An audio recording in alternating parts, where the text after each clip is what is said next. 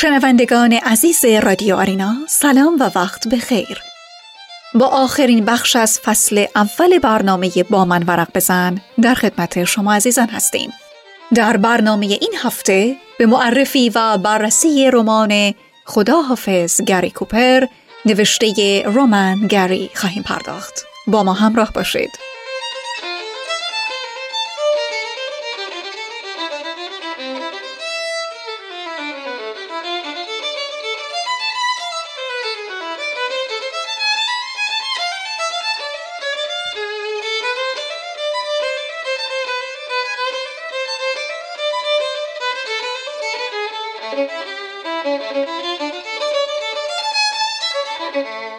کتاب خدا حافظ گری کوپر یکی از مشهورترین کتاب های رومن گری با نام اصلی رومن کاتسف نویسنده فرانسوی است.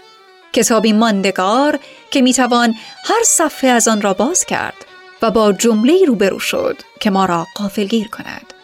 رومن گری در سال 1980 یک سال پس از مرگ همسرش با شلیک گلوله‌ای به زندگی خود خاتمه داد.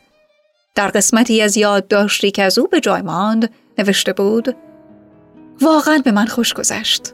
متشکرم و خداحافظ.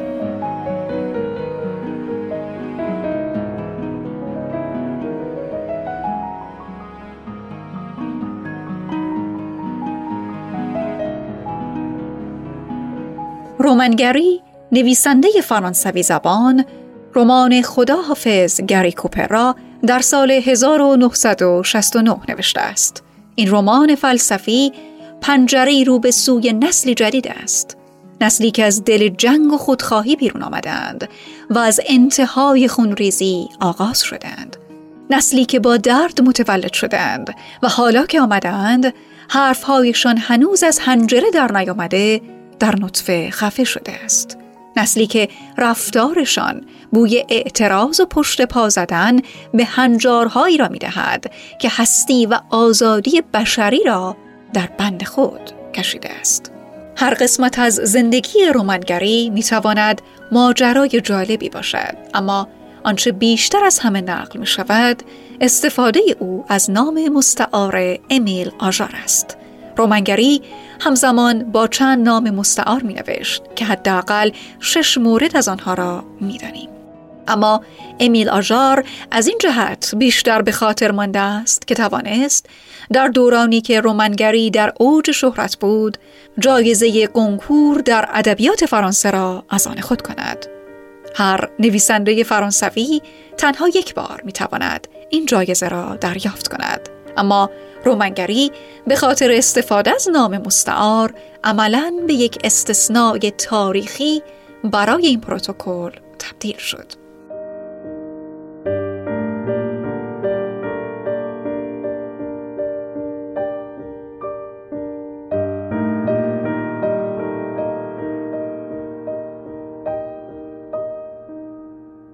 در قسمتی از این کتاب که شاید یکی از تکان دهنده ترین قسمت های کتاب نیز باشد چنین می‌خوانیم.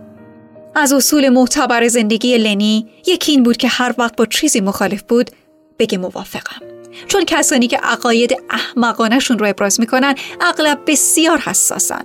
هرقدر عقاید کسی احمقانه تر باشه کمتر باید با اون مخالفت کرد. باگ می گفت حماقت بزرگترین نیروی روحانی تمام تاریخ بشریته. می گفت باید در برابر اون سر تعظیم فرود برد چون همه جور معجزه ای از اون ساخته است. شخصیت اصلی رمان جوانی 21 ساله به نام لنی است یک امریکایی جذاب و خوشتیب که عاشق اسکیست و اعتقاد دارد قوانین زندگی فقط بالای ارتفاع 2000 متری قابل قبول است. در غیر این صورت حتی اگر از قوانین شخص خودش هم پیروی نمی کرد مهم نبود. در ارتفاع صفر همه کار مجازه. آدم باید بتونه همرنگ جماعت بشه. لنی برای فرار از خدمت در ارتش و اعزام به جنگ ویتنام به خانه دوستش باگ مورن در ارتفاعات آلپ پناه آورده است. در واقع خانه باگ به مکانی برای جوانان سرکش با ملیت های مختلف که از واقعیت های آزار دهنده روزگار خود گریزانند و زندگی و اسکی در برف های آلپ را تنها مایه تسلای خود می‌دانند تبدیل شده است. اما امریکایی که لنی از آن گریخته است در حساس ترین دوره خود قرار دارد. در این زمان است که امریکا گرفتار جنگ ویتنام شده و رومن گری در کتاب نقدهای بسیاری را متوجه این موضوع کرده است. همه افرادی که در خانه باگمورن حضور دارند روی این موضوع توافق دارند که زندگی در ارتفاعات مقدس است و نباید کار اشتباهی انجام دهند. اما این افراد و البته لنی برای گذران زندگی مجبورند در میان مردم نیز حاضر شوند. لنی گاهی اسکی آموزش می دهد و اگر پولی به دست آورد بلافاصله به ارتفاعات پناه می برد. اما اگر نتواند کار پیدا کند خود را مجاز به انجام هر کار دیگری نیز می بیند.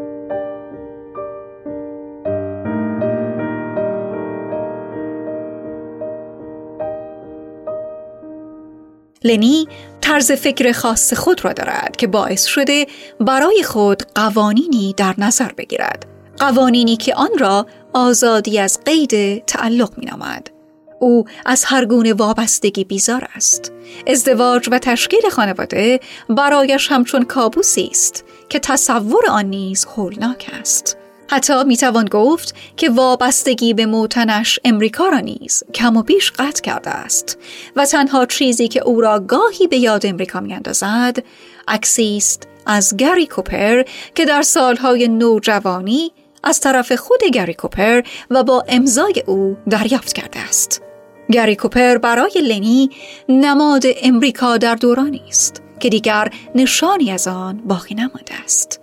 این عکس همان ریسمان ظریفی است که لنی را به گذشته شاید دلنشینش در آمریکا پیوند می دهد. در قسمتی از کتاب به این موضوع چنین اشاره شده است. می‌دونی چیه؟ بذار برات بگم. از گری کوپر دیگه خبری نیست. هیچ وقتم دیگه پیداش نمیشه.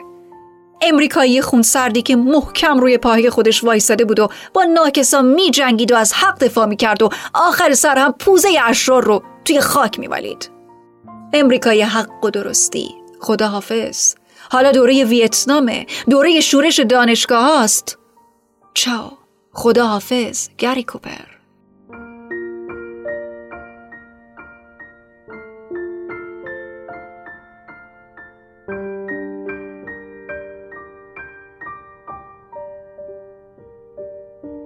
همه چیز در این رمان فرار از هنجارهای نادرستی است که زنجیروار هستی آزاد انسان را در بند خود می‌کشند.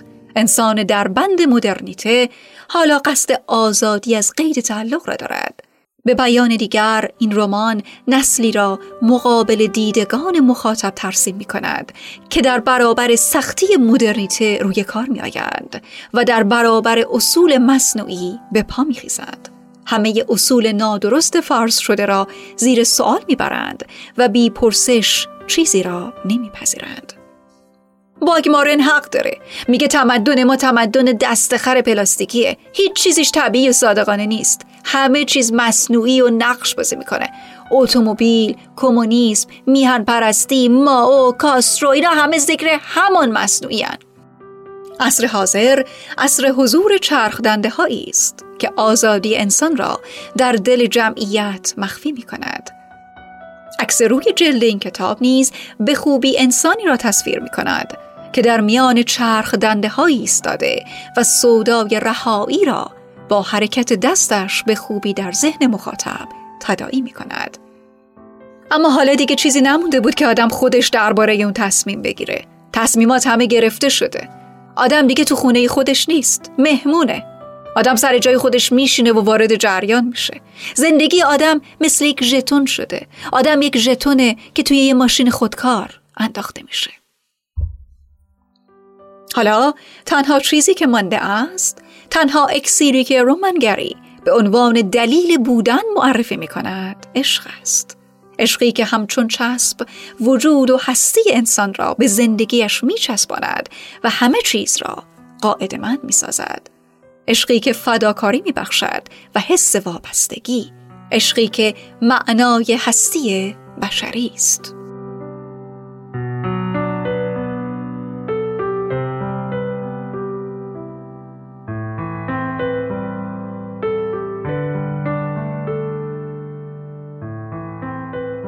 کتاب خدا حافظ گری کوپر را می توان به دو بخش اصلی تقسیم کرد. در بخش اول با لنی و دیدگاه های آشنا می شویم که فلسفه بسیار خواندنی و جذابی برای خود دارد و در بخش دوم جس وارد داستان و زندگی لنی می شود. در بخش دوم با دانشجویانی آشنا می شویم که درباره مسائل مختلف بحث و تبادل نظر می کنند که جس نیز یکی از همین دانشجویان است.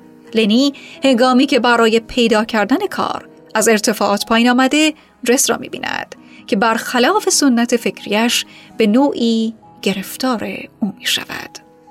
جس نیز در زندگی افکار خاصی دارد و حتی می توان گفت که او نیز از یک سنت فکری تبعیت می کند. اما لنی یک سر و گردن از او بالاتر است.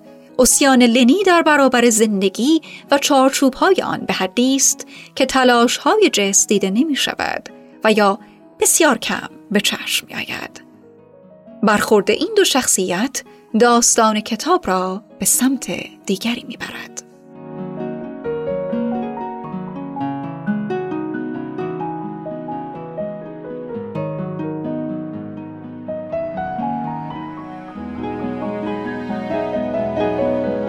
پیشنهاد می‌کنیم. اگر به کتاب های بوکوفسکی، سلین و سلینجر علاقه مندید این رمان را از دست ندهید. لنی را می‌توان برادر هنری چیناسکی و یا فردیناند دانست. و یا حتی اگر هولدن بزرگ می‌شد می‌توانست شبیه لنی باشد.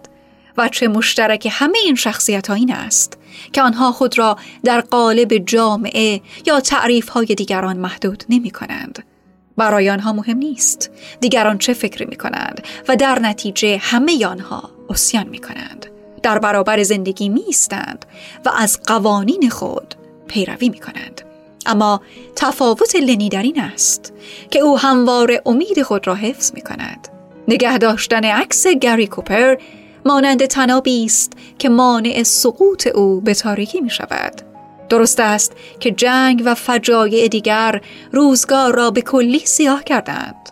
اما شاید هنوز امیدی وجود داشته باشد.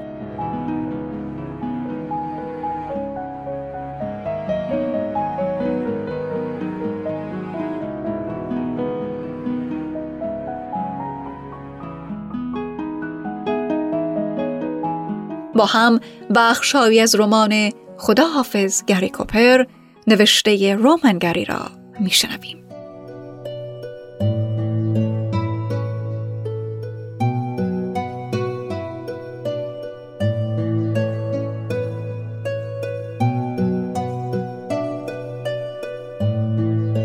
لینی اول با این جوان که یک کلمه هم انگلیسی نمی‌دونست رفیق شده بود. به همین دلیل روابطشون با هم خیلی خوب بود. اما سه ماه نگذشته بود که ازی شروع کرد مثل بلبل انگلیسی حرف زدن و فاتحه دوستشون خونده شد. فورا دیوار زبان میانشون بالا رفته بود. دیوار زبان وقتی کشیده میشه که دو نفر به یک زبان حرف می‌زنن. اون وقتی که مطلقا نمی‌تونن حرف هم رو بفهمن.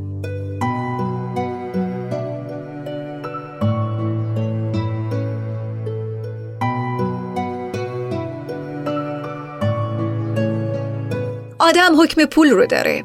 هرقدر مقدارش بیشتر ارزشش کمتر. امروز چیزی که هیچ ارزشی نداره جوان 20 ساله است. جمعیت جوانهای 20 ساله در دنیا از حد گذشته. دنیا گرفتار تورم جوانانه. بحث بر سر جمعیت فایده نداره. احمقانه است. جمعیت کوره. مثل موج میشکنه و آدم رو زیر خودش له می‌کنه.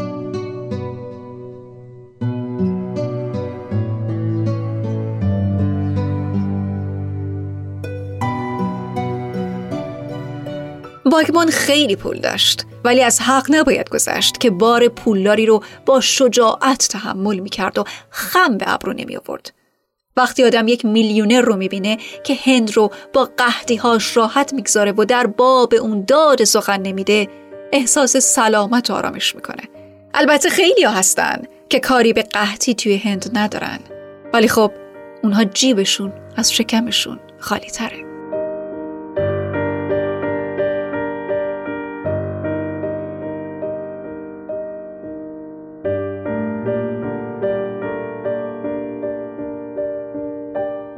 با این دنیایی که ما داریم نمیشه دنیایی غیر از همین که هست ساخت.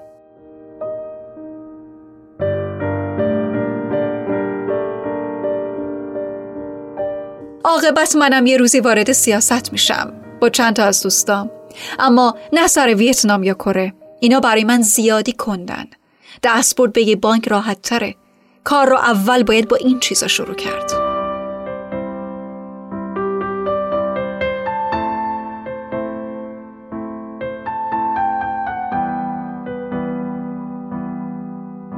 من درسی ندارم به شما بدم. اما این رو از من داشته باشید. عشق دروغ نیست. چیز وحشت آوری نیست. به خلاف اونچه که میگن به فیلم های ترسناکم شباهت نداره. حقیقت داره. قشنگ غرقتون می‌کنه.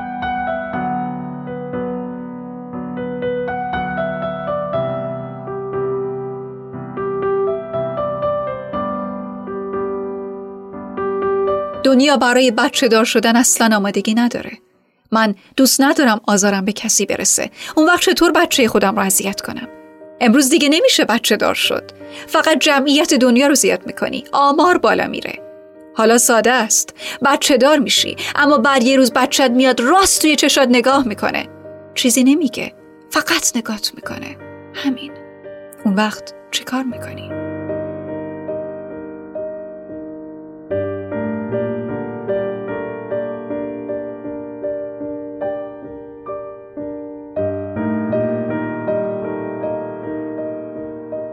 در دلش آتیش لازم نبود.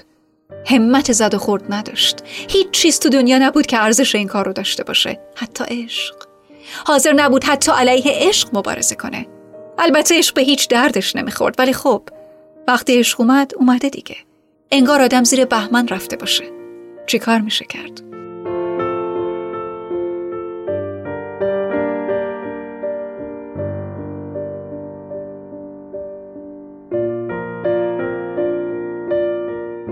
از همین میترسم. به چیزی یا کسی عادت می‌کنی. اون وقت اون چیز یا اون کس قالت می‌ذاره. اون وقتی که هیچ چیز برات باقی نمیمونه. می‌فهمی چی می‌خوام بگم؟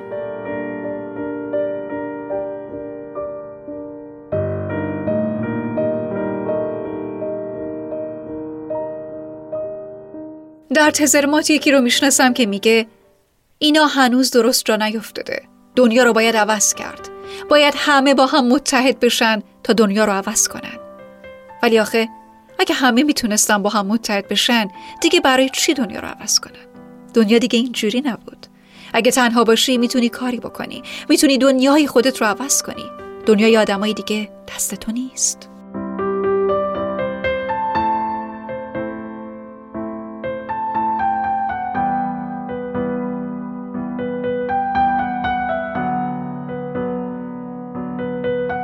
پدرم توی یکی از این کشورهایی که زورکی پیدا شدن خودشو به کشتن داد.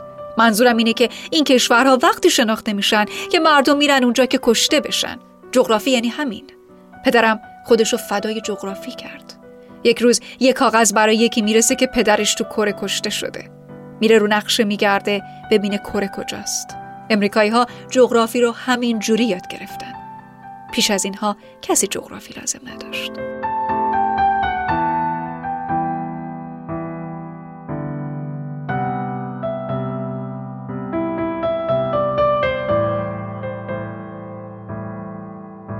یک روز انتخاب خواهی کرد. هنوز وقتش نرسیده. آدم در بیست سالگی انتخاب نمی‌کنه. چون در بیست سالگی فکرها تازند و قهار. در بیست سالگی آدم حقایقی می‌بینه و متوجه نیست که اون چه که دیده حقیقت نیست. فقط زیباییه